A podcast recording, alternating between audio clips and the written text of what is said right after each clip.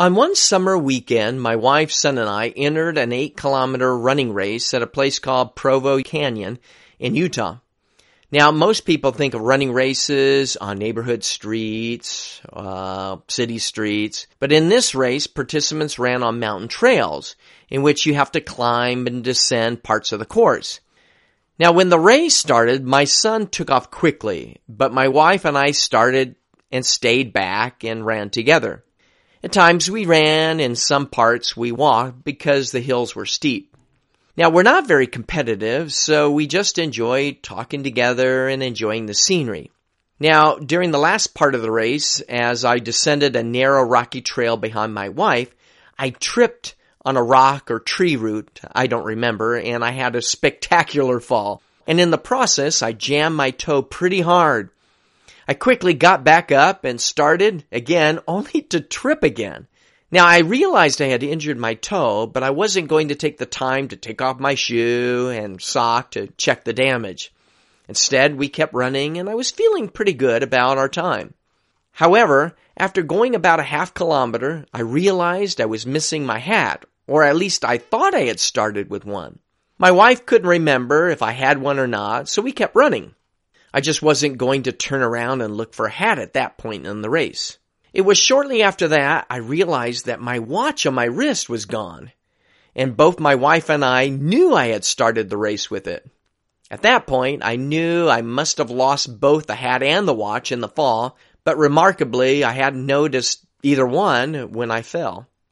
Slightly discouraged, I encouraged my wife to go on ahead and I would return back on the trail to see if I could find my things. And as I proceeded up the trail, I passed a number of runners going the other way and some wondered what I was doing. And so I asked a few people if they had seen my hat, to which they responded yes. Well, after a little while, I spotted my hat and broken watch right next to each other off the trail. I grabbed him, and as it turned out, I must have fallen so hard that I hadn't noticed the things being ripped off me. I quickly put on my hat and the watch, the broken watch, into my pocket and hurried down the trail, passing a few of the same people a few minutes earlier. Now my toe was throbbing at that point, but I pressed on at a pretty quick pace.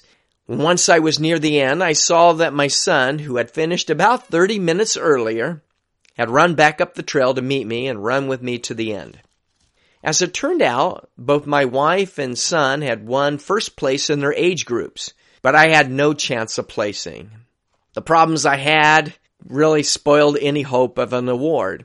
However, as I sat down to rest after the race, I decided to take off my shoe and check my toe, and come to find out, my sock was soaked in blood. Pain and it hurt.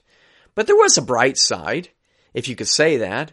I didn't receive any award for placing in my age group, but the race organizers had a special award, and it was called the Grizzly Bruiser Award, and it's given for the most injured runner in the race. So how does the story and experience relate to you and me in everyday life? Although everyone would like to live a life of comfort and bliss, the reality is that we often face pain and struggle. However, the key to real happiness is turning pain into something positive. In other words, challenges can make us stronger if we let them. And you discover that you are simply blessed for being alive.